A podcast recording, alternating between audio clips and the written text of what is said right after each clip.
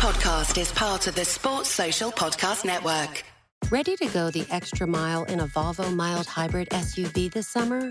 No plug in required. Whether you go to the mountains this summer, the ocean, or somewhere in between, Volvo mild hybrid technology adds to a more refined driving experience so you can summer safely. Contact your local retailer to learn more or visit volvocars.com.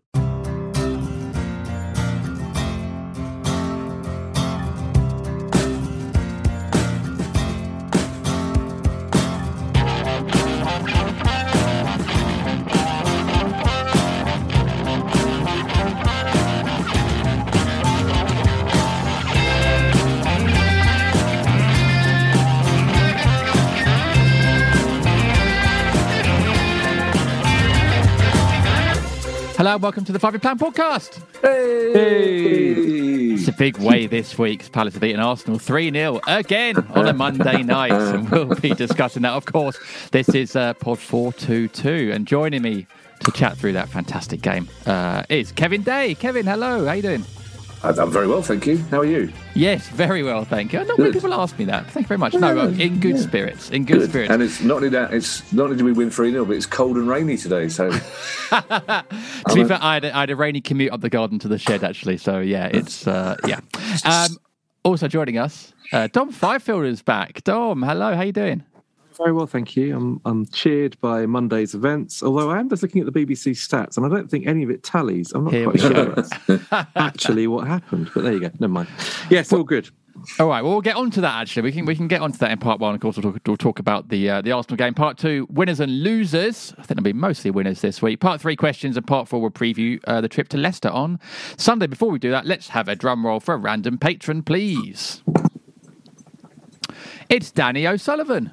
Hey, Danny. Hey, Danny. Hello, Danny. Thanks for joining our Patreon. You can get all the rewards like Danny does, including post-match podcasts, patron-only merchandise, and access to the patron-only Discord club at patreon.com, P-A-T-R-E-O-N dot com slash FYP podcast. Um, and I'd like to do another shout out as well to uh, Jerry from the uh, San Francisco Palace group, who I know came over for the Arsenal game this week, and uh, I believe uh, that's his first game this season he's come to. So uh, if the club are listening, get Jerry back for the semi final. um, but yeah, hello to him indeed. Um, right, let's move on then, Kevin, to that win. Ars- Palace 3, Arsenal nil. Just like 2017, the third goal was a penalty. The second goal was a, sm- a smashed, well taken one into the Holmesdale Road far corner of the goal. And in fact, I'm going to open with a question from Brandon Versturen Hi, Brandon. Hi, Brandon. who says, Hello, gang. My question is which performance was better, 3 0 Arsenal in 2017 or the 3 0 we witnessed on Monday? Uh, well, first of all, I think we have to say, uh, if we're saying hello to foreign visitors, Kevin from Cape Town, who came over for his first game since 2013, so he can stay for the rest of the season. he can stay as well. Uh, I think we should also point out it's taken till April to get our first home league win of the season, so we need a new manager. Something's going badly wrong. Um, I, that's a very good question. I, I I think Mondays was better because uh, it felt the the one in 2017 felt more like a, a glorious one-off. And I think it's something we'll talk about later on. I think when Palace fans are, I think, going to have to start changing our mindset a little bit and stop thinking of these games as one-off, out of the blue results, and and look at it as part of a glorious work in progress. And I, I think what Monday proved, if we needed any more proof, is that yeah, we've had individual players in the past. Yeah, we who are comfortable on the ball, good in possession, happy to receive it with players around. I mean, we've had you know Jerry Murphy, Attilio Lombardo, Yohan Cabaye. I can't remember an entire Palace team so comfortable in possession and so able to change the way they play, not just from game to game, but within the game itself. Um, Uh, yeah, Watford just three or four weeks ago, away from home, I think we had that sixty-six percent possession, controlled the game virtually throughout. Second half, controlled it completely. Against Arsenal, we had I think only thirty-four percent possession, but still controlled the game, mm. just in a different way. Against Man City, we've only twenty-six percent possession. We stopped them scoring all the way. We were able to play different sides of football. And half time on Sat- on Monday night, in years gone by, Palace are 2 0 up at home against Arsenal, against any top six team. You're all thinking second half's going to be a battering, isn't it? Yeah. And at half time Monday night, we're thinking, I know how we're going to play this this half. We're going to do what we did at Watford, at Wolves. We'll we'll sit back, low block, sitting back, whatever you want to call it. We'll let them come on to us, and we'll nick the ball. And, and lo and behold, it worked. And it was it was just a different proposition this year. It's it's yeah. we're just heading in a, in a brilliant direction, and, and that's we might as well end the pod here because it's so difficult to do the pod when things are going well. And it's I, I struggle to find a, a, a criticism. It's not you know we've got a squad for the first time. Yeah, you're right. You're absolutely right. As uh, uh as team performances go, it's definitely up there. It's probably one of our best in the Premier League. Probably our best since Man City a couple of weeks ago. Um, let's bring in Mr. Statman himself, uh, Dom. Then, because you're right. My dad was looking at the stats at half time and at full time, and actually they did paint a slightly different picture. Um, and in fact, my, I, I, said to my dad, "Oh, this is the this is this is the, you know same as 2017." And he said, no, no, no. In 2017, Arsenal dominated. And I was sitting yeah. there thinking, I can't, Arsenal going to score, Arsenal going to score, Arsenal yeah. going to score. And, and, Palace actually just were very ruthless and took their chances. And again, it was similar on Monday because they, they, were ruthless and took their chances. And I know the stats you got there maybe paint a different picture, but it, that first half particular, it felt like Palace, a different Palace, and it felt like they dominated. Think you probably, if you took the first 25 minutes and when we were establishing a 2 0 lead, I imagine that we probably did dominate the st- stats in that period. I mean, Sky flashed up a, a stat, at, uh, yeah, I think after Ayew had scored the second goal, where we'd had six shots and they'd had none. And we dominated the ball, in fact. And I think then inevitably, you know, that they have more urgency after that. And second half, they they, they had 80% of the ball for most of that second half. So that, that warps the overall picture. But the, the ruthlessness was all Palaces. The um, that first 25 minutes, there was a 15 minute period probably within that where we looked as if we were going to score every time we went forward. We absolutely tore them to pieces, and they were they were battered into submission really. And if, if you want to, I mean, I don't. I'm sort of loath to compare different Palace teams and under different Palace managers, and, and indeed different scenarios, because you have to remember that in in 2017 when Sam Allardyce and his side beat Arsenal 3 0. Palace were very much in a relegation struggle battle, and yeah. they were they were rising out of that. Um, but but that particular Arsenal team were notorious for having a very very very soft underbelly, mm. and you, you, could bully them, and and know there were periods within games, and that was a, an off to a criticism of Arsene Wenger's last few years in charge. This time they, they came to Selhurst on the back of six wins on yeah. the bounce, and they were they were the team in form. And and Alan Smith, who was doing the co-commentary on Sky that, that night, was sort of saying, "Well, this is the first time that Arsenal have been torn to pieces like this, and and bullied like the old Arsenal were for for many a month." So in that respect, it was it was almost unexpected, but but only unexpected from people who hadn't seen very much of Palace playing recently. I thought they were excellent. Yeah, I, I watched the Arsenal game away at Villa, when I think it was 1 0 in the end, but yeah. it, it, could have been three or four. They were so comfortable all the way through. And, and Villa are a team that you would probably compare Palace to. They're, a bigger team. Big, you know, everyone, you know, Steve Gerrard is the, the next England manager. He's the best thing since sliced bread and Frank Lampard. And, and our manager from that generation uh, is, is only just now stopping not going under the radar. It's like it's only now in the past couple of weeks that people are going, he's actually a genuinely good manager. He knows what he's doing. But the stat thing is really interesting because we, you remember, Dom, we've had people, when um, Keith Millen was on once, We beat Villa 1 0. And we were joking because we had 31% possession, and Keith Millen said Pulis went mad. He went mad at the players because he said, We can't have 31% possession. We're not good mm. enough to, to keep the ball for that. So there's a difference between having 31% possession as we used to because we weren't able to get the ball off other teams.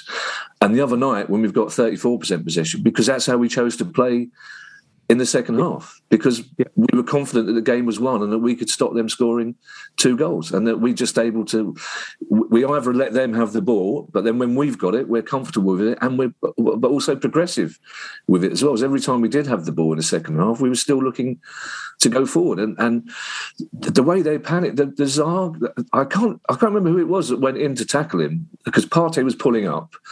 Then three of their defenders were going towards Zaha. One of them just did like a ten year old's challenge, and Wilf just ducked round. It was shocking defending, but that's because they were frustrated and and impatient at the time because we were wearing them down. The same the Man, there was a point halfway through the second half against Man City when you could almost see City running out of ideas and they started putting long balls into the box. And it's that's what we do to teams now. And it's not it's not backs to the wall. It's it's a way we choose to play. And then when we go to Watford, a team that aren't as good as us, we control and dominate the game. So that's that's what I talked about early on about having a team for once, finally there's a plan A, there's a plan B, there's a plan C if we need to do it, and we, are doing it in the games. These substitutions all make sense and come at the right time. So it, it, it's difficult not to make comparisons. You know, you have to say, you know, Roy Hodgson did a brilliant job, and Patrick Vieira's built on that foundation. But this is a different Palace team, and it's it's a joy to watch. It's, it still takes a bit of getting used to, to be honest. it do, it does a bit, yeah, it does. Although you're right about the half time thing, like, and I've had that all season. Really, I've kind of felt. You know, I think back to the Leicester game, I, was fairly confident then that we would get back into the game, and that there is a confidence that's been sort of breathed into this team, not just on the pitch but in the stands as well. And I, and I guess Dom, you know, confidence is one of those things where it's difficult to get and it's easy to lose, and we've seen teams drop off and stuff. But it feels like all the the pieces are kind of falling into place at the right time at the moment in terms of those options that Kevin talks about. Um, Vieira's substitutions, everything like that, the confidence from the, the, the, the fans as well. It is all just coming together at, at the right time. And This isn't something that's sort of like um, happened by mistake. This is all part of the process. Yeah, I mean, uh, look, don't get me wrong. I'm sure Patrick Vieira would have liked this to have happened slightly earlier. And he, know, that six match winless run prior to Watford. I mean, he wouldn't mm. have wanted that to, you know, that wasn't part of the process. It's, it's, but you're right. Confidence is so key. And, um, just given you have everything that is happening now has to be put in the context of, of last summer still. And, and that isn't, I'm not talking about Roy and the five, four and a half years is, is purely on that summer. The fact that there was there was so much change, um, and, and that's. I mean, I, I wrote I wrote a piece earlier this week about how well Vieira was doing, and although a lot of people now are waking up to it, there are a lot of people are also saying, "Hold on a second, Palace are where they always are. They're always in the table. They always yeah. finish there. They've only won seven games. I mean, it's only the bottom three that have lost, have won fewer games, etc., etc., etc."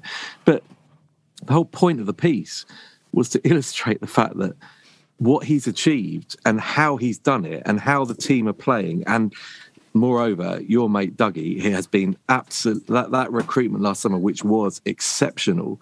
Um, that that was the risk.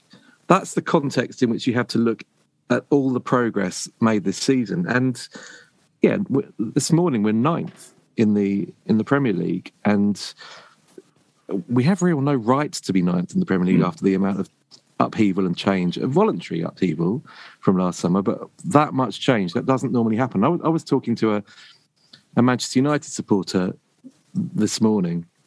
He said to me, I said to him, "Oh my word, your your club's your club's in trouble, isn't it? It's, it's a massive rebuild job there." And he actually turned around and said, "Well, actually, Palace are a bit of an inspiration for us because they've wow. shown that you can instigate massive change." Yeah and be successful at it. Um, okay, they might be, they're, they're probably talking in terms of trophies, and we're talking about consolidation and progress into the top half, but we can't underestimate the achievement in steering even vaguely clear of trouble this year. It's, it's, it's huge and it's immense, and it's to, it's to the huge credit of, of Vieira, to the players, to the way they've adapted, the way they've attacked this season, and moreover to the recruitment department because those those signings have set a, set the bar.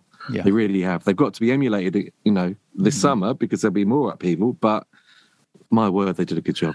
Dom, uh, two things, Dom, and I, I say this only slightly tongue in cheek because obviously uh, uh, Dougie and I get on fine, but uh, just you know, it, was it more by luck than judgment? Well, was this a planned recruitment drive? And, all, and the second thing is, I think the thing we've underestimated as well is how much the recruitment of coaching staff has made a difference. Because we, we're not really talking about that but that's there's a big upheaval off the pitch as well wasn't there? Do you think that's made that's helped?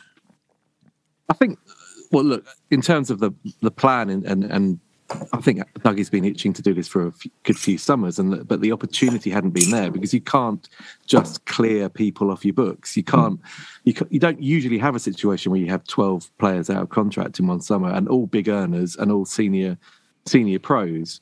Um, so that I suppose you could argue that Palace looked at it a couple of years out and thought, well, that's going to be our opportunity. So we, from now on, from between now and then, we've got to make sure that we stay in the division so that we can then instigate that change. We can do bits and bobs. You know, bringing in Eze was was part of a longer term vision, but the actual chance to clear the decks and start again almost was last summer, and it will be continuing this summer when there are more players out of contract and and there will be opportunities to move potentially some on.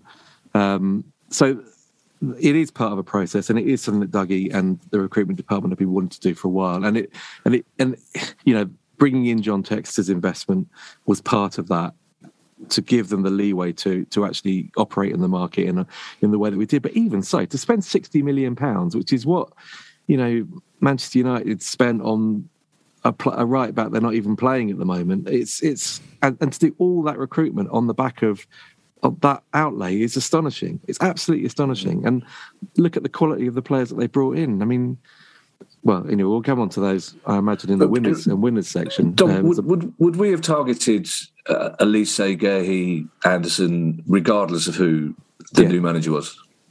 Yeah. Uh, right. Okay. That's, that's... We definitely would have targeted those players. Definitely. Yeah. Whether they would have been convinced to come is another mm. another right. thing. I mean, Vieira definitely came in and spoke to these guys and possibly pushed them over the line. I mean, you're talking about Olise, a, a, player who'd represented France's under under 20s, under 18s, etc., and and Patrick Vieira's on the phone to you on a Zoom call to you, telling yeah, you yeah, yeah. come join Palace. That, that's a big thing, albeit he doesn't actually speak French. Um, Joachim Andersen had played for Lyon against Vieira's Nice, and I, uh, you know, it's easy in hindsight to look back and, and, and think, oh, well, you know, he got sacked after five defeats in a row in December 2020. But that was the youngest team in League 1 yeah. by some considerable distance. And for him to have qualified for the Europa League, albeit in a, in a truncated season, was a fairly good achievement. So uh, he would have, people would have taken notice of what he did at Nice. And Joachim Andersen spoke about that. Again, you're talking to Patrick Vieira here. I mean, yeah, yeah, it's Vieira. He's got a presence about him. Guehi, I'm sure, was exactly the same. Conor Gallagher's spoken at length about how influential he he finds Vieira and how he feels he's brought his game on. And the chance to work with somebody who'd achieved so much as a midfielder was only going to be beneficial. Mm-hmm. So it would have depended upon who Palace brought in if they weren't going to bring in in in Vieira. I mean, Lucien Favre was I mean, the, you know, the, the, sense of dismay when Lucien Favre didn't get the Palace job amongst the fan base was, you know, almost tangible for God's mm, sake. I mean, yeah. but would Lucien Favre have been as persuasive to these guys, or would, would he have been inspirational to to Michael Olise to, mm. to, to, come to Crystal Palace? I don't know. We, no, we'll never know the answer to this. Would Nuno Espirito Santo have been playing this kind of football? Probably no. not. No, no. But that's what I said earlier about all the all the pieces are sort of coming together at the right time, and it almost felt like it was kind of meant meant to be. And and when you look at the transfers from last summer, the fact that every single player has fitted in and done yeah. well. Normally, the ratio isn't that high at all. Some won't. Some, you know, some just mm. won't settle, and and that in, in, itself is very very special. And we'll speak about one in a minute. Before we do that. Um, can I just, while I'm on a roll, because you mentioned we've got seven wins this season, my my record for Palace this season is unbelievable. I've only I've been I worked it out today. Well, it turns out I think I've watched every league win. I've been to 15 games. I've watched eight wins. One of them being Everton. That's the only cup game we've been to. So I've seen every league win. Three draws. We won eight now, JD. We won eight. Oh, okay. So I've missed one of them. Then what have I missed? I've missed one. Never mind. Three draws and four defeats. I mean, that is not bad at all. I think that's uh, that's a pretty decent run uh, to be on. Um, I think JD, we need to thank Miranda because she's the one who stops you going to half the games. yeah, Maria. Actually, I think you need to thank Maria. She's the reason I can't go on Saturdays a all the time. Um, and really quickly before we get on to, uh, I'm sure you know who we're going to talk to in a minute. Uh, another goal scorer. Um, uh, Stephen Goldringer said, "Have you got plenty of Diet Coke for the next two weeks?" Colin Francis says, "Has JD got a contact with Diet Coke?" I have, a, alongside this run, I've got a funny little thing that whenever I buy a bottle, bottle of Diet Coke at Selhurst, we seem to win and score goals. I did it at the week, uh, on Monday as well. So, if someone from Selhurst is listening, keep the Diet Coke stocked because I will do that, and I will take it to Wembley as well. So, because all these things is exactly how football works. Um, let's wrap up part one then, Kevin. By talking, we we're talking about confidence earlier, and I think. Arguably, or maybe not even arguably, the most confident Palace player at the moment is JPM, Jean Philippe Mateta. Scored yet again and is is has very much made himself that number one spot in Vieira's team. We've got loads of questions. Yeah. I'll rattle off a few for you. CPFC Monk 08, hello Monk again, has simply said Mateta is a goat.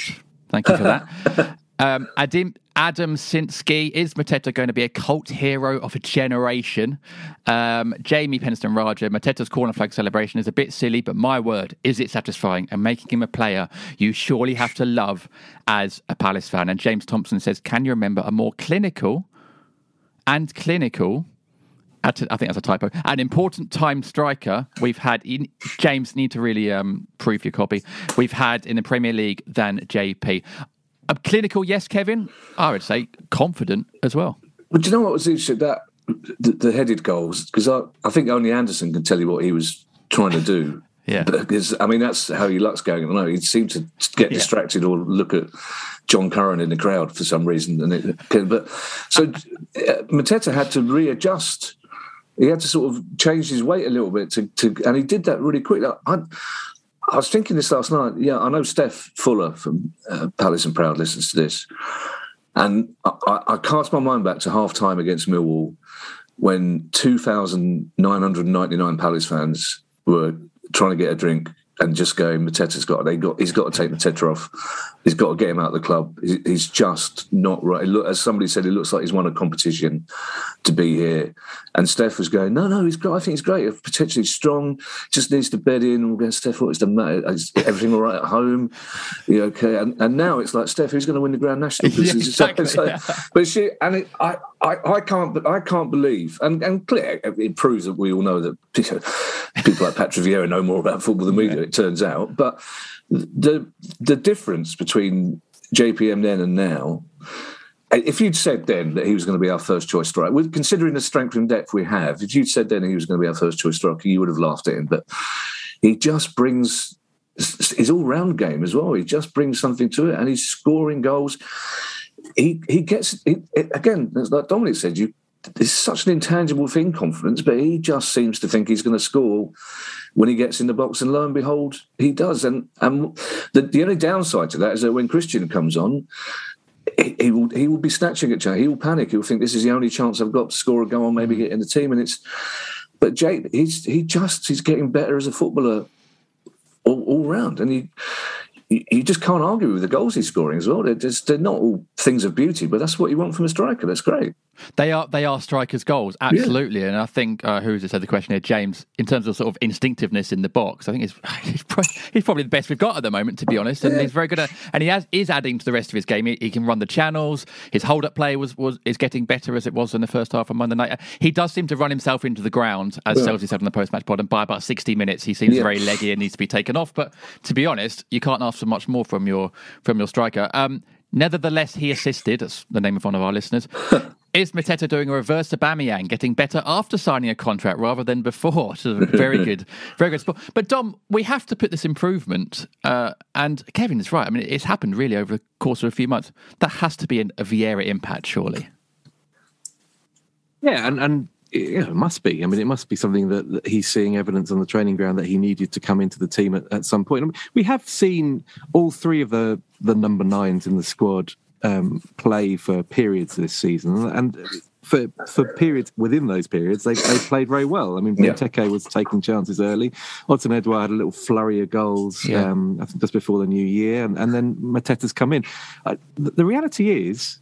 I mean, let's not let's not sugarcoat it. Patrick Vieira would have been happy for Jean Philippe Mateta to leave in January. I'm Right. sure there was a period where he he was he was en route to Saint Etienne, and you know if if, if Palace had had the chance to sign a an Nketiah or someone like that in, in January, then he probably would have done. But the deal that was on the table potentially uh, for Mainz to renegotiate that and get him on better terms, even if you you know sign him up and then sell him in the summer was was was too good to turn down really.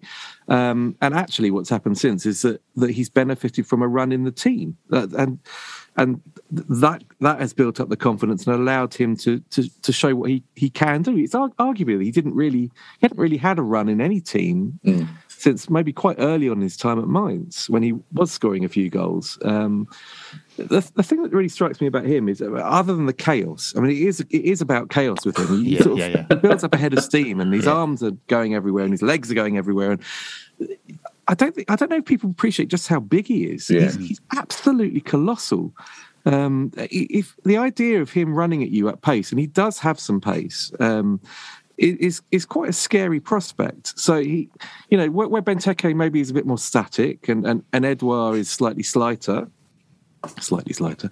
Um, uh, Mateta's got a, an element of all of that, and he's very raw and he's very unpredictable. And I, I'm, I imagine that that is probably has been infuriating for his teammates at, at points. But actually, if you look at some of his hold-up play on Monday, there was a moment immediately after Ayew's goal where we where we broke again, and, and the ball is pinged at him onto the, on the halfway line, and he he he gathers it and he he spins a diagonal pass into Zaha into space on the left flank, and there's no Arsenal player getting near him yeah. for any of that move, and and he had the vision to he knew where Zaha was, and he and he's he, he's he's aware of that as he's collecting that ball, and the pass is perfectly weighted.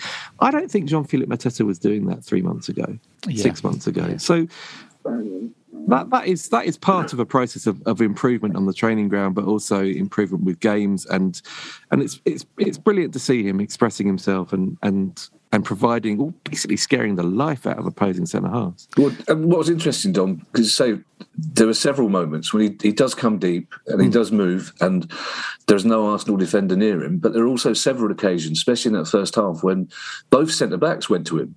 Yeah. When when they just simply they, they almost panicked. They both went towards him, which gives so much more space for Zaha and, and Ayew to to to explore. And, and you know, and his pass was. I mean, the pass of the season for me was Andersen's ball to oh, to. I mean, it's bad defence, admittedly, but what a pass that was from a oh. Hmm. centre back. If you yeah. ever want an illustration of how much we've improved, and also Ayew's confident finish as well. I mean, there's two signs there of how much we've changed yeah. as a team because I don't think Ayew would have would have done that. At, yeah, the start I've, of this season, I think he would have taken it. He would have held it, looked for someone else to give it to. But it's just the momentum was there. The ball was so good. Yeah, it invited him to do that, and and and Ayew's a fringe player now. So well, he's squad. We have a squad now. I, have well, held off talking yeah, about those two players because I feel like they may crop up in our winners section um, in a minute. Just before we round off, then for part for part one and go on to that, the chaos factor is absolutely right, and I think that's that is that is what endears players like that to to Palace fans or football fans in general. I'm just wondering what you guys think his percentage of chaos is. Do we think it's sort of ten percent, fifteen percent of chaos? How much do you reckon? How much are we going to give him? Uh, you, you, need to ask whatever you give him. Andy Street will contradict it with some made up XG chaos.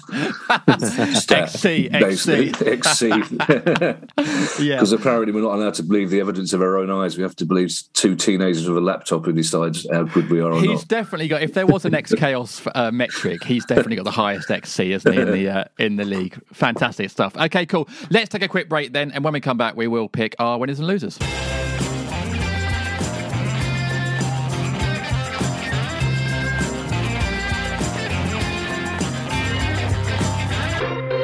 This podcast is sponsored by BetterHelp. We're all loving Palace being great at the moment, and I'm sure that's making everyone feel fantastic. But it's important sometimes to sit back and realize when things aren't so great. You know, for example, people don't always realize that physical symptoms like headaches and teeth grinding and even digestive issues can sometimes be indicators of stress. Let's not forget about doom scrolling. I'm sure we all do it. Sleeping too little, sleeping too much, undereating, and overeating. I'm definitely a doom scroller when it comes to Twitter, um, especially when Palace aren't playing very well. And you can very quickly lose a lot of time scrolling and looking at things that make you angry. And to be honest, it does up the stress levels. And stress shows up in all kinds of ways. And in a world that's telling you to do more, sleep less, and grind all the time, this is your reminder to take care of yourself. Do less, and maybe try some therapy. I've said before on future podcasts that therapy has helped me through some particularly difficult moments. Just that idea of sitting down and talking to someone about whatever's on your mind can really be very helpful. BetterHelp is customized therapy online that offers video, phone, and even live chat sessions with your therapist, so you don't have to see anyone on camera if you don't want to. It's much more affordable than in person therapy. Give it a try and see if online therapy can help lower your stress. And FYP listeners get 10% off their first month at betterhelp.com slash FYP. That's B-E-T-T-E-R-H-E-L-P dot com slash FYP.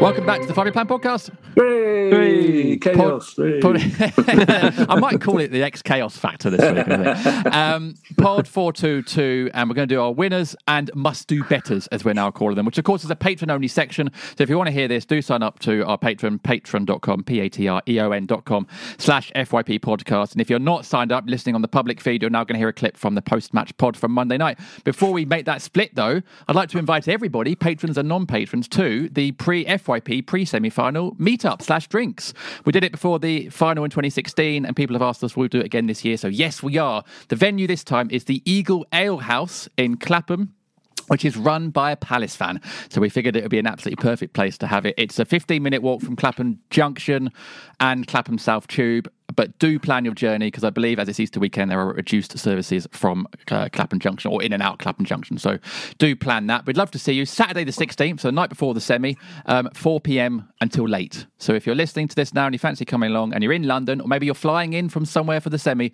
do drop by and have a drink with us. It'd be lovely to see you. Uh, right, let's make that split uh, for this section now. That confidence and that energy at Selhurst Park is in, in- infectious, isn't it? And Ayew is a perfect example of that. I thought that that goal that he scored, where he, he I mean, What a finish? it was a great, great finish. Oh. I mean, it, it would have been difficult to miss because he was literally right in the middle of the goal. Yeah, but even and he could have gone left or right. But, but we've seen him miss chances like Yeah, that. yeah, yeah. But that, that's what I mean about the infectious element of the confidence that comes from a team that's really motoring, that's got that kind of drive, and a, a, a Selhurst Park that is just rocking. It's just been, it's great to be here on a Monday night. Oh, yeah. we, Wow. We seem to be here every Monday night. I hate the Monday night kickoffs, but we've had two fantastic ones in the last couple of weeks, and we've got Leeds in a couple of weeks on a Monday, and actually I suspect that'll probably be a cracker as well. You know, given that they're starting to find a little bit of form again. So It was it was a little bit like um, it was an Everton kind of start for Palace, wasn't it? Where we, we did this, we, we went at, at we kind of attacked Arsenal right from the whistle, Yeah. and, and really put them under pressure. The difference between Palace and Everton is Palace made it count, didn't they? yeah. Well, do you know actually at half time, Dad was looking at the stats. Um, oh, he's an accountant, obviously. Obviously, loves loves the old stats at half time, and. Um, do you know Arsenal had 60% possession in that first half, and I couldn't, I couldn't believe it. I was like, I felt like we dominated, and, and they had, I think we had four shots on target, uh, four shots on goal, or two on no four on target maybe and then two goals they had three on three on target apparently or something like that so it actually stats wise it looked it didn't look you know too kind of um, far away from each other but in terms of how it felt and I know obviously football you're either um, you're either team spreadsheet or team grass aren't you I think with football a lot of the times and um, because you can look at the stats and see one game, but you can be in the stadium and feel a different. And that felt to me like Palace dominated that first half. And as you say, it's a self-perpetuating thing because if the team comes out of the blocks as they did, all fired up, and you have got Gallagher pressing the pressing the um, the, the, the, the centre backs essentially. Goalkeeper Ramsdale yeah, exa- exactly. Yeah. down, he? But if you've got that, that then reverberates around the team, which reverberates around the crowd, which gets the crowd up, which in turn then gets the players up again. It's like this self-perpetuating thing, which again, I don't I don't know if we've we've had spells in the past, haven't we? I guess when Pardew first came in, maybe 2015, 2014, 15 yeah. um, there was a bit of that, wasn't it? But in, in terms of sort of this collective sort of thing together, this collective motion, I, I, in terms of what's happening on the pitch and in the stand, and then a manager that, I, that is universally obviously supported by all the fans. I, I can't really remember a time, and then they're getting the results as well. It's not like Palace are um, putting in the effort on the pitch and the results aren't coming. We're now getting the result and resounding results. You know, 4 0 against Everton, 3 0 tonight. I, I can't really remember a time when it all's clicking into place like this. And of course, the pessimistic Palace fan in me is like, enjoy it, mate, because it's going to go and fall apart somewhere. But but actually, if you were a fan looking from the outside at Palace right now, you'd say, my word, they're smashing it. Yeah, it was. It, the thing as well is, all of that blood and thunder was matched by quality. Well, yeah, you know, we've we've yeah. we've really we've we've had spells. You know, you talked about the Arsenal Arsenal game under Allardyce, yeah. and it was very much a blood and thunder kind of performance. But the quality really was Cabaye, Yeah. Wilfried, and that was pretty. Yeah, Townsend was sort of on it Townsend as well, but but yeah, yeah. but not that it wasn't as spread out as Yeah, it is yeah, in yeah. this in this team, and and all the way from the goalkeeper uh, to to our centre backs, who we're going to talk about in a, in a short while. to our fullbacks, who I thought were excellent. And again, Tyrick Mitchell had an excellent game Yeah. uh, against Saka. Really just wrapped him up. I, I thought he was brilliant. Yeah. Um, to, to the midfield, you know, Gallagher got with that with that pace. Kouyaté with with that defensive solidity, good but also kind of again playing a Vieira role in that midfield, um, and then in attack as well. Just there was just so there's just so much quality. Schluppy too. I thought Schluppy was Yeah. Schluppy was excellent as well. It's You're- just yeah. it's a different it's a different kind of blood like blood and blood and thunder performance. You're obsessed with the old blood and thunder tonight. Um, Sorry, but you're right that they all have. Um, they all have. Mo- every player had a moment tonight. You know what I mean? And that's when you know the team's on form. So late on, Guaita makes that fantastic double save. I mean, yeah, I think Lacazette was offside maybe, but e- even so. That's his moment. A keeper, a keeper like that in a 3 0 game has to maybe wait 70 minutes, but you still got to be on it. Makes makes that moment. Both centre backs had big moments today during the game.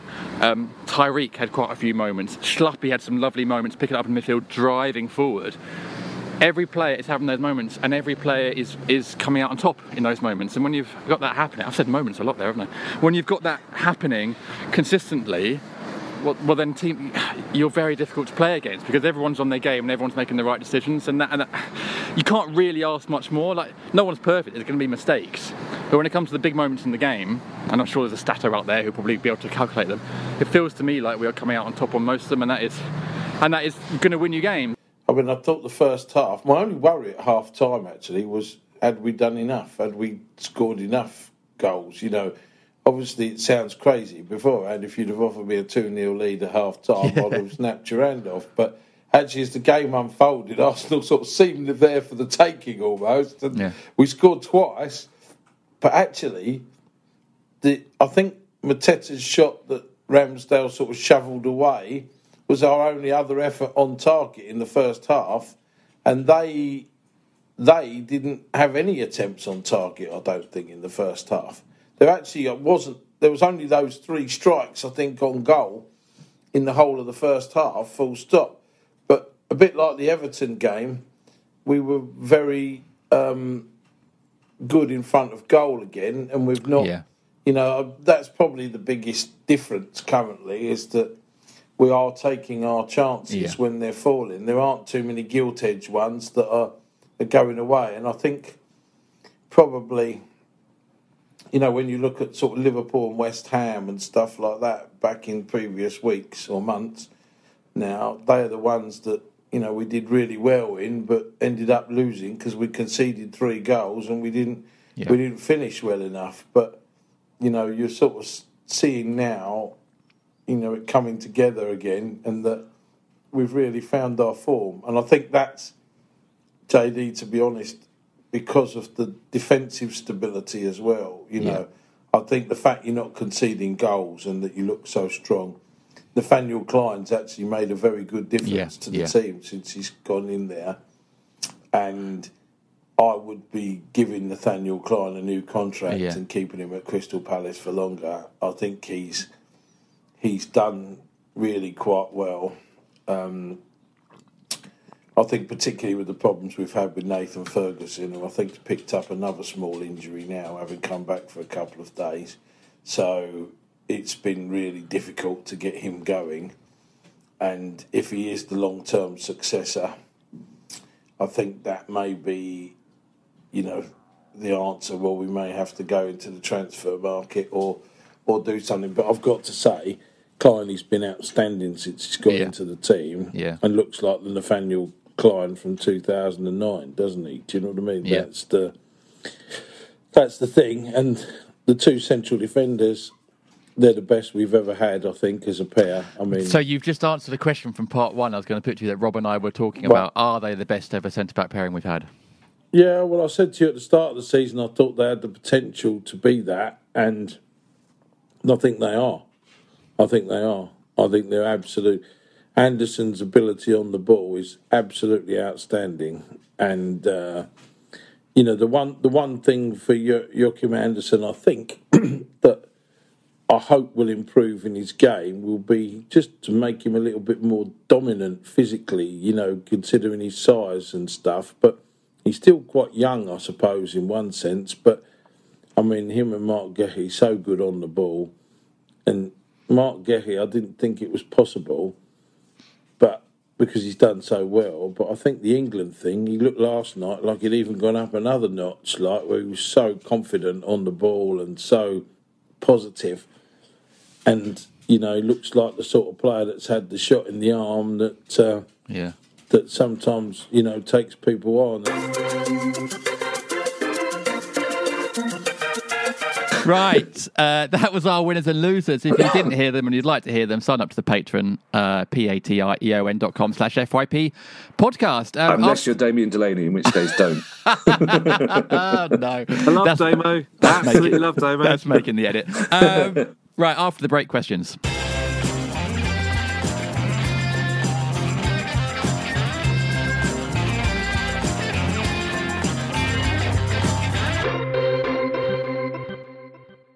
Ready to go the extra mile in a Volvo mild hybrid SUV this summer?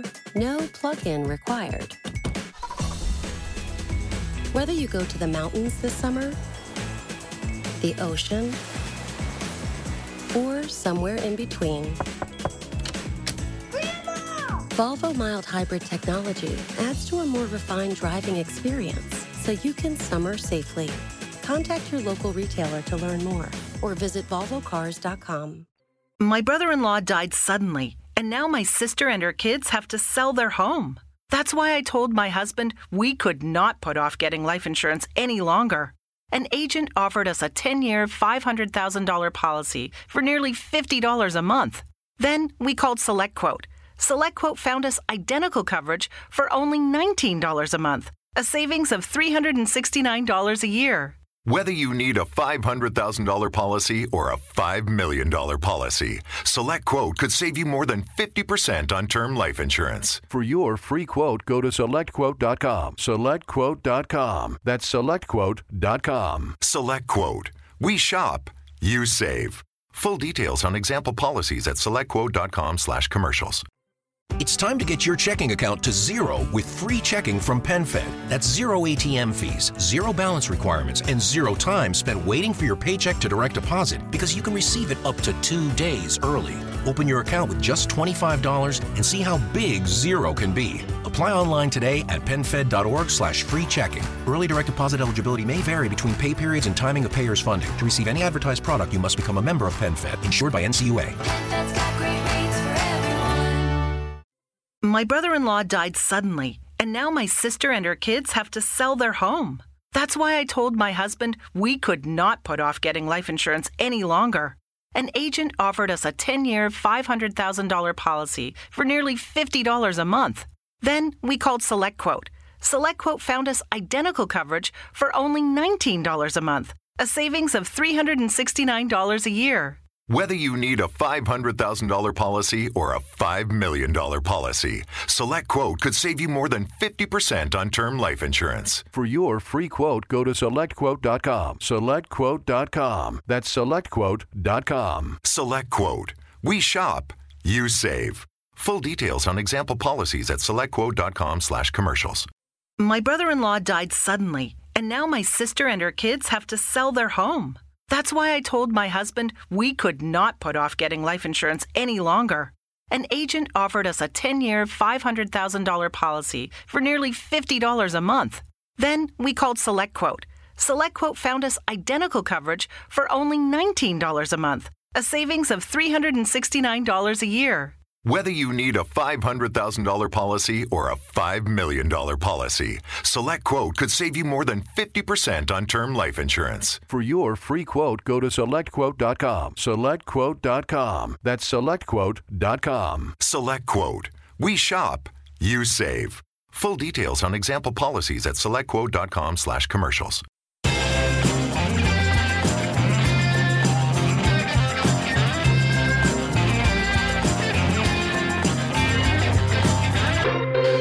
Welcome back to the Five Year Plan podcast. Hey, Part three, question time. Let's go straight in. First one here from Charles Paley Phillips. Hello, Hey, Charles. Charles. Hello, Charles. Hey. I think you know what's coming, lads. Have we finally turned the corner? He's kept the tradition going. Thank you, Giles. Good man. And we need to have at least one of those an episode. Uh, Le- oh, Leaf Anderson's forehead. Hello, Leaf. Hello, Um, Leaf. Who went straight to Arsenal Fan TV on the journey home. Yeah, we may have talked about that in the last section, Lee. So you might want to go and listen to that. Um, there's a few questions here about Ayew, about uh, Andersen and Guéhi. Obviously, we, we, we, have covered that in previous sections. Um, here's one that we nearly touched on, actually, Kevin. Um, yeah. Toby Kinder, 1962. Hi. Hello, Toby. How big an impact has Patrick had on Kouyate's game, and how important is that role to our system? I, I, will reference Rob, who in the last few weeks has been saying Kouyaté is the Vieira of our team, and and I, I don't. I feel like obviously Vieira was one of the best players in the Premier League ever, and Kouyaté obviously isn't. But can you see what they're both talking about there?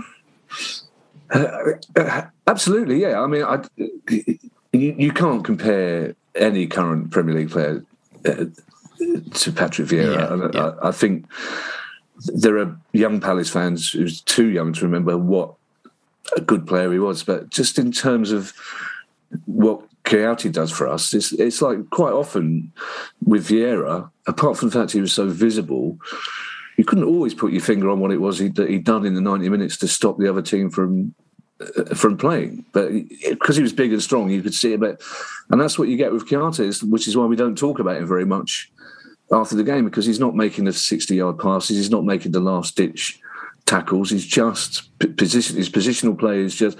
Vieira is one of those players like just instinctively seemed to know when trouble was developing and where to be to. Uh, to stop it, it's like Touré was at Man City, who just yeah. you think, well, hang on a second, he was 50 yards up the pitch a minute ago. How did he get there? Yeah. And because of that imposed, and also Kouyaté's beginning to have a little bit of an aura about him on the pitch. In in the same way that Dominic talked about JP looking big, he, he looks physically stronger, JP Mateta, than he did at the start of the season. And Kouyaté, whether it's the confidence of, from AFCON, but he just looks like he looks imperial. He looks like the boss out there now, and it's really making a big difference. And so, and not only is he protecting the centre backs really well, but he's he's given the, the other two whoever whoever plays with him are getting such license to go forward now. Yeah, because they know that he's he's at home and he's going to stop the danger. And it's it's and it, it puts what it does as well. It puts doubts into the other team's mind even before the game's started. It adds to the list of players that the other teams are going. Well, hang on a sec, we've got to deal with him now as well. Whereas in years gone by, they've gone, look, sort, sort Zaha out and, and we're fine, we'll beat them. And now they've going, well, we've got that gangly bloke up front, we've got to sort him out. Wolf's playing really, really well. Yeah. At, at least, yeah, we've got at least that to deal with a cocky little kid who just beats people for fun. Is just big, and it's Gallagher. So it's we've got we're setting them problems all over the pitch, and that's yeah. Again, it's something else we haven't done for a long time. But uh, for for me, he's got to be in the list of player of the season is going to be really difficult, but Kouyaté's got to be up there in the top five, six, seven.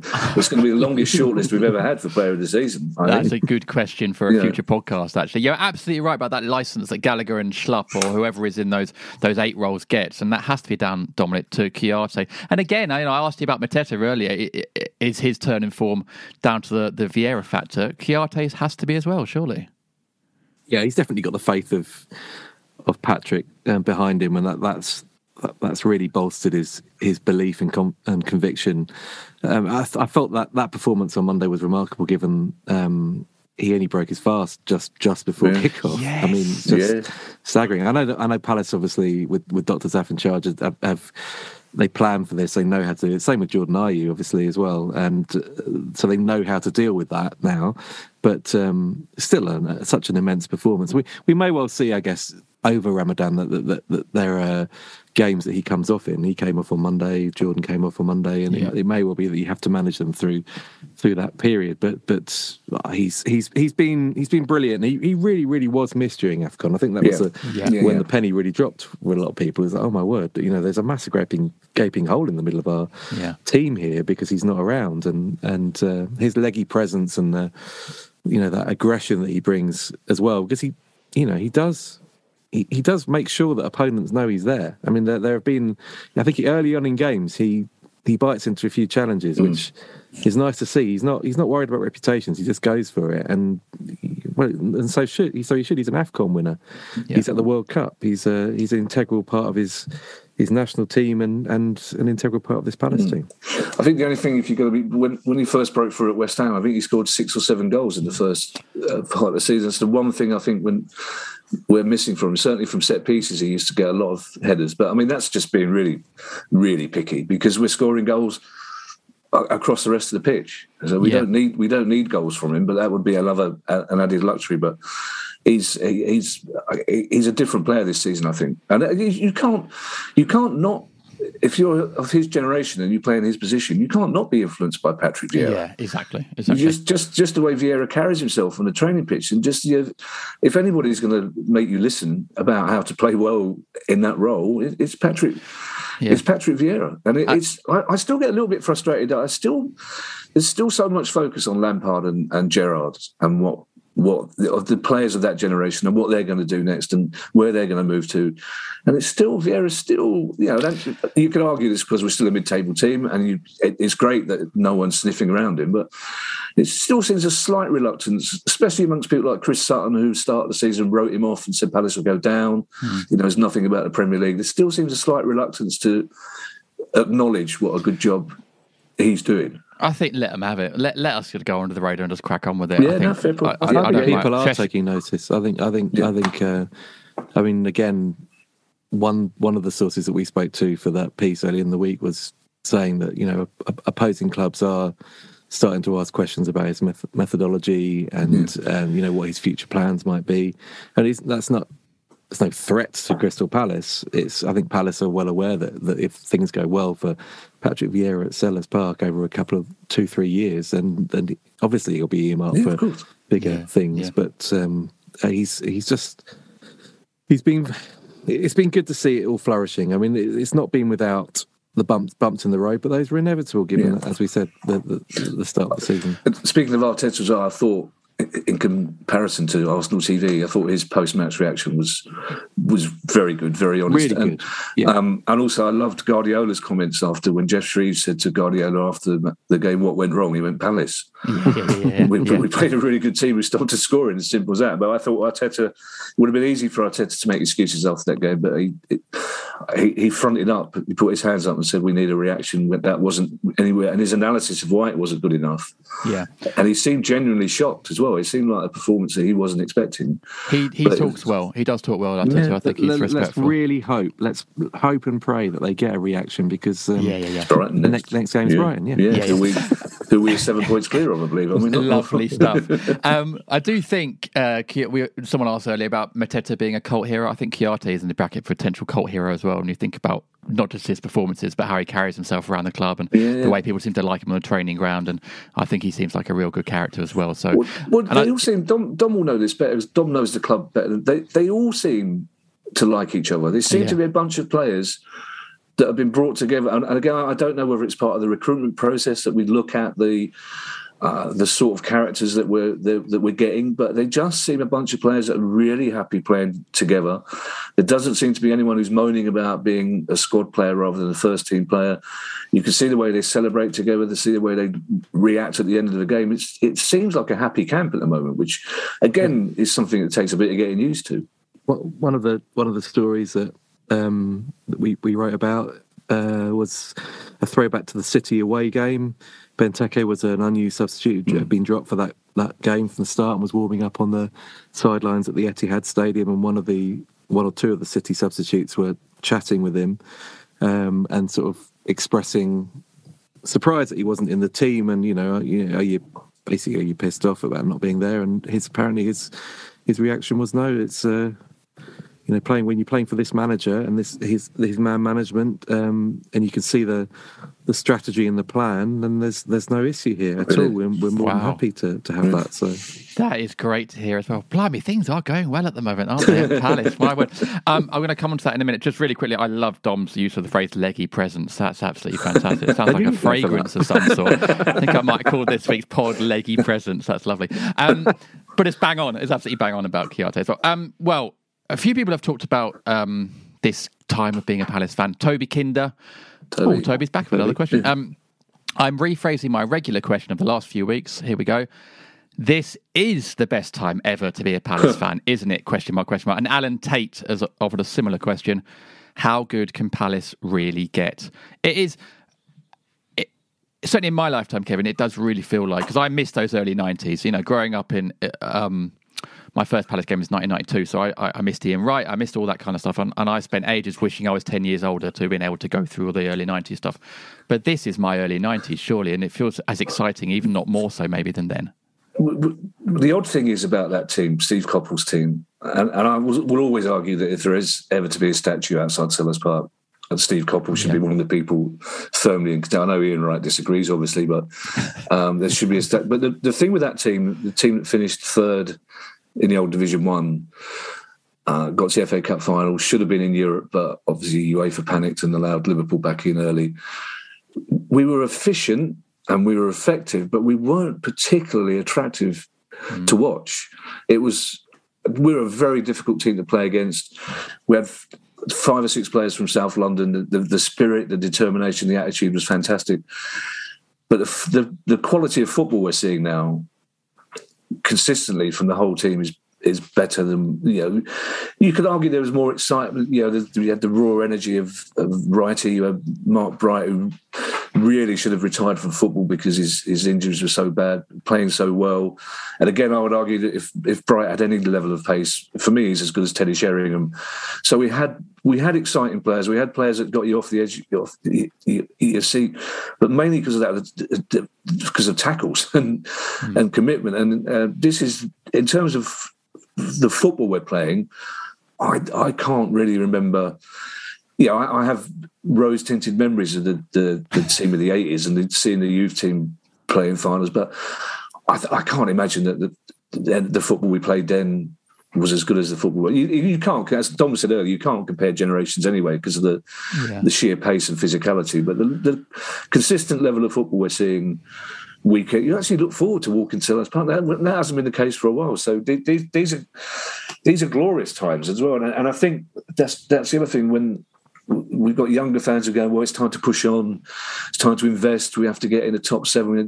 Be careful what you wish for because that's what yeah. exactly what Charlton fans yeah. wanted. And and and these, I, I, think, and I'm not even. Let's not think about the future. Let's just enjoy yeah, this wonderful moment. Yeah, these are these are the glory days, aren't they, Dom? I can, I can imagine when Maria's grown up and hopefully is a Palace fan, she'll be saying, "Dad, tell me about 2022." I, Tell me I, I left the Everton game and, and, and I was there with my, my boy. He's, he's just turned 13. And I was saying to him, look, you've got to appreciate this. You've got mm. to really lap this up because it's not, this isn't normal. This isn't what ten, has happened to Crystal Palace over the years. yeah. This is 10 years. It will be 10 years. And we survived yeah. this 10 yeah. seasons in the Premier League, which is incredible achievement. And they're not actually that many clubs. I think we'll probably be about the tenth or eleventh longest serving members yeah. of the division. When we, you know, it's it's yeah. just it's ridiculous, really, when you think about it. This is Crystal Palace, but I think it's huge. That's huge testament to to, to the work that Steve Parish has done to almost instigate different phases of that development, and mm. and now we've got a team that yeah that, that you look at and think, well, we can take on anyone, and we can we can play football against them as opposed to having to battle against them or or unsettle them in different ways. And and as as, as Kev said in the first section, we, we don't always have to concede the possession. We can we can mm. actually take games by the scruff of the neck and and open teams up, which is brilliant to see. But uh, the one thing, I, I mean, I, Kev, maybe I, maybe I'm wrong on this, but I mean, I, re- I remember that team of the under undercuts in you know from eight, from the 80s into the 90s and, and I remember that season 1991 and and winning more games, far more games, twice as many games yeah. as we lost. I think we lost 10 matches out of 38 that season or whatever it was. Um, but I, there was always this sort of undercurrent of of whinging and grumbling and because maybe because maybe because the football wasn't scintillating maybe maybe I don't know. We were winning a lot of games narrowly. There weren't many matches that we absolutely wiped the floor with with, with teams. You know, last few games of the season, maybe, but generally speaking, I mean, we started that season with ten games unbeaten yeah. in the top flight, yeah, which yeah. is absolutely staggering, wow. really. But I, I sort of always look back and think I didn't appreciate that team as much as I should have done at the time. I, I that was a team that I rocked up at Selhurst Park and stood on the Holmesdale and at that that team was more likely to win than lose, and that, you can't really say that of any other Palace teams in the mm. top flight in the period since until this year. Yeah, until this year. That, that's a very good. But also, I think as well, that the the team of 79 80 we had a lot of youngsters from south london. Yeah. that team coppell's team had a lot of and by necessity really because we didn't have any money. Noades wouldn't spend money. So coppell had to look for for bargains from you know to look for players like ian wright from greenwich borough and andy gray from uh, Tenin, wherever Andy Graycow, I can't remember, but, they, but he put together a team of players that weren't particularly wanted by other other teams, and a lot of them were south. Again, we've got a lot of Londoners in, in this team as well, which makes a difference. But you, you're absolutely right. I, I had forgotten how effective that team was because you kind of you don't go beyond the semi final win really. You, you you just kind of think, well, we, we must have been good. We finished third in Division One, yeah. Mm. So we must have been a, a winning more games. But you, I think it's, it's, it's partly a reflection of how football across the country was then. Dom. It was still emerging from the, the 80s, and it wasn't. It wasn't a happy sport to support. It, you know, there wasn't that much football on TV the government at the time hated football and hated football fans. It was still the day, you know, getting on a, a special, you took your life in your hands half the time because the trains was terrible. And you, I remember a, a, an away game to Wolves when the special was two coaches attached to a normal train and we were padlocked in. So, uh, you know, you got treated like shit by the police still and at most. So it wasn't it wasn't a joyful time to be a football fan anyway. So so hmm. maybe that's reflected in, in the way I think of that that that Palace team really. Whereas whereas now football is yeah, I, will happily watch football. I'm not nostalgic in life, but I'll happily watch old programs about football in the 60s and 70s. Anything with Brian Clough, Bill Shankly, and I'll happily watch it. But also, you have to acknowledge it's a much nicer thing to do now, yeah. going to football, much nicer than it was. So, and the fact that we've, you know, it's it's for the most part clean and safe and healthy. There's a bit of a crush in the half weight, but apart from that, and the fact that we get we're watching football of a quality that we haven't seen before, yeah, it's, it's a great great times. Yeah, I, I, but also you know you say about back then in, in the in the nineties there was grumblings and moanings and stuff, and and there there always is and always has been at Palace, but right now it feels like the most harmonious I think period in terms of fans behind the manager. I, I, can't remember a manager that's been universally backed in this way before. Well, also, I think as well, Dom, uh, you mentioned Steve Parish. I think that's another difference because there was no, you know, Ron, Ron Noades was kind of old school yeah.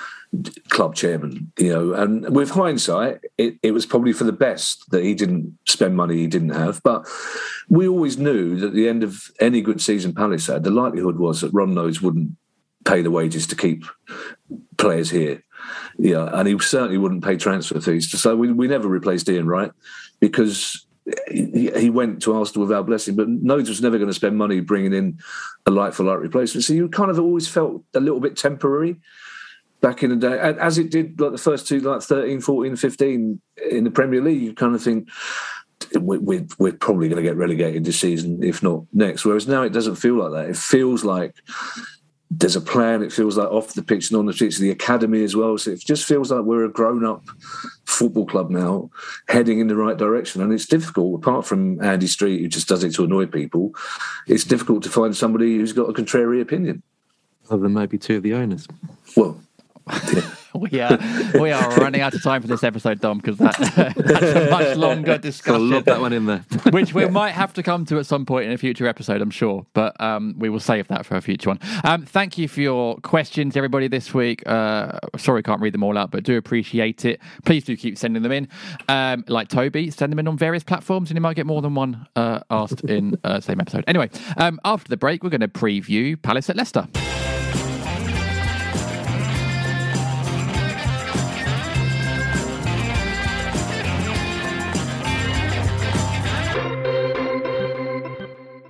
My brother in law died suddenly, and now my sister and her kids have to sell their home. That's why I told my husband we could not put off getting life insurance any longer. An agent offered us a 10 year, $500,000 policy for nearly $50 a month. Then we called SelectQuote. SelectQuote found us identical coverage for only $19 a month, a savings of $369 a year.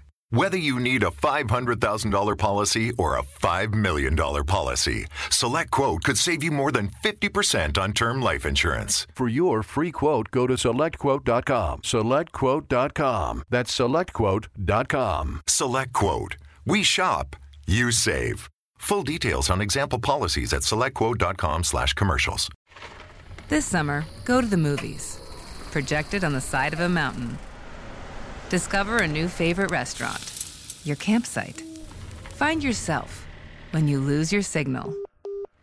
Discover a new playlist, Mother Nature. Make your summer special at the Kia Summer Sales Event with a dependable Kia SUV or powerful sedan. Kia, movement that inspires. Call 800 333 4KIA for details. Always drive safely. Event ends 7523. It's time to get your checking account to zero with free checking from PenFed. That's zero ATM fees, zero balance requirements, and zero time spent waiting for your paycheck to direct deposit because you can receive it up to two days early. Open your account with just $25 and see how big zero can be. Apply online today at PenFed.org slash free checking. Early direct deposit eligibility may vary between pay periods and timing of payer's funding. To receive any advertised product, you must become a member of PenFed, insured by NCUA. It's time to get your checking account to zero with free checking from PenFed. That's zero ATM fees, zero balance requirements, and zero time spent waiting for your paycheck to direct deposit because you can receive it up to two days early. Open your account with just $25 and see how big zero can be. Apply online today at PenFed.org slash free checking. Early direct deposit eligibility may vary between pay periods and timing of payer's funding. To receive any advertised product, you must become a member of PenFed, insured by NCUA. When it comes to business and meeting travel in Orlando, it's never business as usual. Sure, I could go on for days about all the incredible places to hold your meeting, or the innovative industries that will make you feel right at home. But Dr. Michael Edwards of Ocean Insight said it best Orlando is as much a business capital as an entertainment one. And when work wraps up for the day, the evening is just getting started. I'd love to tell you about all the 46 Michelin rated restaurants or the array of outstanding dishes that'll have you coming back again and again. But Executive Chef Guillaume Rabin of Lake Nona Wave Hotel can sum it up better than me. Orlando has a world of artisans, so you can try incredible cuisines from across the globe. It's so true, and there's so much more. So dive in and see what's happening in Orlando, where the possibilities for business travel are unbelievably real. Learn more at orlandoforbusiness.com. It's time to get your checking account to zero with free checking from PenFed. That's zero ATM fees, zero balance requirements, and zero time spent waiting for your paycheck to direct deposit because you can receive it up to two days early. Open your account with just $25 and see how big zero can be. Apply online today at PenFed.org slash free checking. Early direct deposit eligibility may vary between pay periods and timing of payer's funding. To receive any advertised product, you must become a member of PenFed, insured by NCUA.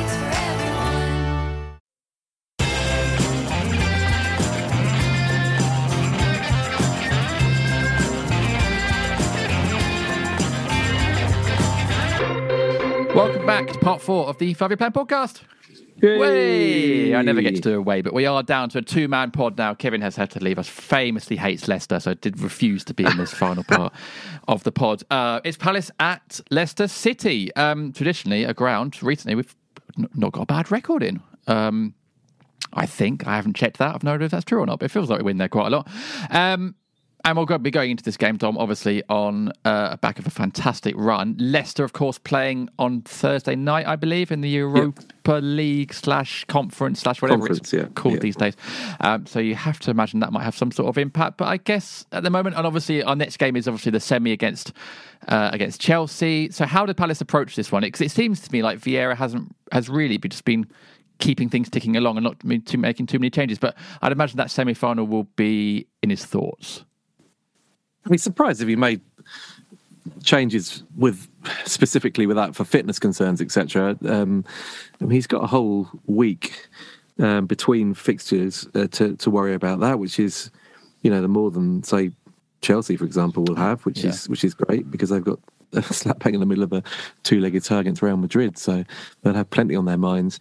Um, so I, you know, I, I maybe maybe Michael Olise with his his micro fracture of a bone in his left foot doesn't necessarily feature at Leicester. That's that, that makes sense. Or maybe he's maybe he's on the bench and comes on and makes a, a cameo appearance. I don't I don't think that's a serious serious issue. So hopefully he he will be fit for for Wembley. But but other than that, I'd, I'd, be surprised if there were sweeping changes. I mean, you probably want to get a bit more, a few more minutes into the legs of a, a, a Jimmy Mack, or, um, but you could do that equally off off the bench. It's not, you know, again, there's there's there's time there. You can certainly pick a a Gallagher and ask him to go and run his heart out again for 90 minutes because he's not even available at Wembley. So mm. I wouldn't imagine there'd be too many changes to Palace. And and as as you say, it's a, it's an opportunity because Leicester City will have PSV Eindhoven on their on their minds at the moment. Um, that that Thursday Sunday combination isn't an easy uh, situation to address. Um, in fact, after their their last home game in, in the Europa Conference League against against Rennes. They they went and lost two 0 at Arsenal on, on the Sunday. Um, okay, did better against Brentford in the in the second leg of that on that game, but but you know, there is an opportunity there. They they will have to juggle their resources far more than Palace will. Yeah, I'm just fact checking myself actually, looking at the head to head, and we actually haven't lost any of our last five games against them. Against them, three of those were at home. Last two games. Uh, Surely we lost there last season, didn't we? Didn't Iheanacho score an absolute belter? Well, uh, oh, do you know what? Because I'm looking at the Leicester head to head against the.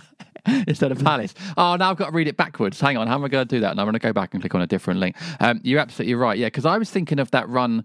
We did have a, uh, uh, I'm guessing sort of 2017, 18, 19. We did have a run where we did do yeah. very well against them home and away. Here we go. I've got the Palace one now. So this, yes, last five games: draw, lost, lost, lost, draw, lost, draw, lost, lost. Um, two defeats at the King Power, but before that, it was four wins in a row two wins at the King Power, four one and a three 0 That five 0 at Selhurst in there as well. So it will be it will be tricky. I'm just thinking of of players like Eberechi Eze because I think after the Everton game when he played so well, and obviously that was a cup game. Uh, there was a few people in the pub saying, "Oh, I wonder. I thought Ed, Ebbs might get a few more minutes after playing well there. I guess he's being managed back uh, from his long-term injury. But is that the sort of person we might see a bit of a run out from potentially ahead of the semi?" I mean, I suppose he's. I, I, suppose it comes down to either Eze or McArthur to to fill the, the void left by Gallagher at Wembley. Yeah. Um, I mean, I, I, I, suspect he probably ends up going with McArthur just because it's it's Chelsea, um, yeah. and that's they offer a particular threat, whereas maybe Everton at home were, were more vulnerable than, than, than Chelsea will be at Wembley. But um, yeah, I, I, imagine that that Ebbs gets game time at some point. I, I, again, I, I, guess you have to see how how the players are looking towards the end of the week and whether they picked up any knocks, etc., from either from Monday or from training. And that, you know, if, if, so, then then he then he comes back into that team um, because he played so well against Everton, and that was the first time you looked at him and thought this is more like the the Eberechi Eze that we saw yeah. during the you know football behind closed doors at, at Palace. Um, but he, look, he will play. He's he. He's not with, with Ebbs now. There can be confidence that you can turn to him if you, if you need him. If if they need a bit of creative spark from the bench, or they they they need to to almost give one of their other forwards a bit of a breathing breathing space and and, and take them off. Or you've got Eberechi Eze who's desperate and eager and and and yeah. wants to be involved, wants to be playing matches. So it's good to be in that position again. I, there's, there's no concern anymore in terms of almost in terms of match fitness. Actually, I think he's probably built up enough time in his legs uh, since the turn of the year to to come in and do a job for Palace. And the the, the only thing would be it would be a different kind of job because he's not he's not a Gallagher. It, Gallagher's all energy. Mm-hmm. You know, he's all over the pitch. Eberechi Eze, as we've said many times on this, is is more of a sort of gliding in and out of games and, and in possession. He's he offers a different kind of threat. Um, but a wonderful player and a player that we're all desperate to see get get back to his best and, and to make his mark again. That moment when he scores his his first goal, yeah, with with supporters in the stadium for Crystal Palace will be a very very special moment. Well, I was saying to as over down the pub, I think, or on the pod last week, um, Ebbs against Everton. I think that's my first time watching him play for Palace. Yeah, it would have been because Arsenal and Spurs last season, yeah. I guess, if, if you were at the Tottenham game. But um, I can't remember whether he I can't remember whether he played that, that match. In fairness, but but look, he was he didn't play Arsenal because that was that was the right at the end of the season because that was the week that he he he'd done his Achilles, yeah. so yeah. He, he wasn't around. But the one all game, and just having a look now, so yeah, he he, he played eighty nine minutes of that one all game um, against Spurs last season um, when Jeffrey Schlupp equalised late on, um, and there would have a few lucky people were in the stadium that day. But other than that, that's it. He's had a few cameos. I, mean, that was, I think I think the Everton game was maybe his first start. He's had a few cameos apparently against Yeah. uh, Chelsea and Norwich, and oh no, I did Oh, see him play against Liverpool. Apparently, he came off the bench against Liverpool. Did he? He has, he has, Yeah. he has played more this season. But it's, I'll just, it's, it's that first goal, isn't it? It's that, it's Yeah. that we want to see. I mean, because that that would be such a moment for him. He's waited so long um, to, to to make a mark like that, and it, it will come. It's just it's just a matter of being patient for a bit longer. Um, I, I'm sure next season as well that, that we'll see Eberechi Eze a playing far more regular uh, part in the team and uh, and offering a a real a new dy- dynamic to Palace's forward play. Um, but it's it has been a question of almost just easing him back in over the course of the season. I think we're there now, but it's you know well, let's see what let's see what Wembley brings, and even indeed he gets a run out at Leicester just to just to remind us of what he can do. Ebbs winner against Chelsea in the semi. That would be a lovely Take time that. to get the first Take goal. Um, and we we are actually on uh, joint with Leicester in the table, although they do have two games in hand on us. Obviously, I'm guessing down to uh, some of their European commitments, but um, we are on the same number of points. We're ahead of them on goal difference. And actually, to be fair, it does look like they have been coping with the sort of European commitments not too badly. If you look at their sort of recent run of form, I know that Arsenal game in there, but otherwise they are picking up points and they seem to be sort of dealing with the rigors of a packed schedule quite well. But uh, if we do end up uh, above Leicester this season, obviously we are ninth and we are looking up rather than down, which is great. Is that a mark of how far we've come? Because I think that's the sort of team over the last couple of years we'd have been looking to to try and emulate. Yeah, you have to bear in mind the last two seasons, Le- Leicester have going to sort of mid-April, they've been fourth in the table and in the Champions League places, and they've just they've just dropped out the last when uh, when uh, they picked up injuries or they've just their form has tailed off slightly, largely due to fatigue and, and weight of expectation, perhaps. But but I mean, this this year's almost it, it's reversed for them that they had such dreadful, dreadful injury problems over the first half of the season, um, and the last few weeks, I think they're their slight upturn in, in, in results and, and performances has probably coincided with with players coming back into contention. So you've had Castagna back in the team, you've had Fofana back in the team, Jonny Evans is now back and available again. Dewsbury Hall's made a massive, massive impact since he, he's come in. Um, and you see all these guys fit and firing again, and suddenly they look like a, a far more potent force uh, in in the league, and actually probably their league position is uh, is underachieving. They should they should be they should be top seven at the very very least. And and if, I, I suspect if those players had remained fit, they would be. Well, hopefully they won't be. Well, they won't. I mean, they mathematically can't be after this weekend because they're so far behind. But hopefully they will stay below us uh, after this weekend's uh, game. We'll take a draw or a win at the King Power. Dom, thanks very much for uh, joining us on the pod this week. Good to have you back. Pleasure. Thanks for having me. Top man. Thanks to Kevin as well, of course, who has had to leave us, but we love having Kevin on, of course. Thank you to our patrons for your support, patreon.com slash FYP podcast, if you fancy that, and all our listeners as well. Anyone listening, thank you very much. Uh, Post match pod will be with you uh, Sunday evening if you're on the Patreon from the King Power, um, and then the main pod next week, pre- uh, reviewing that game and previewing the Chelsea game in the semi final of the FA Cup at Wembley. Uh, so that'll be very fun indeed. But until then, enjoy the rest of your week, and we'll see you again soon. Goodbye.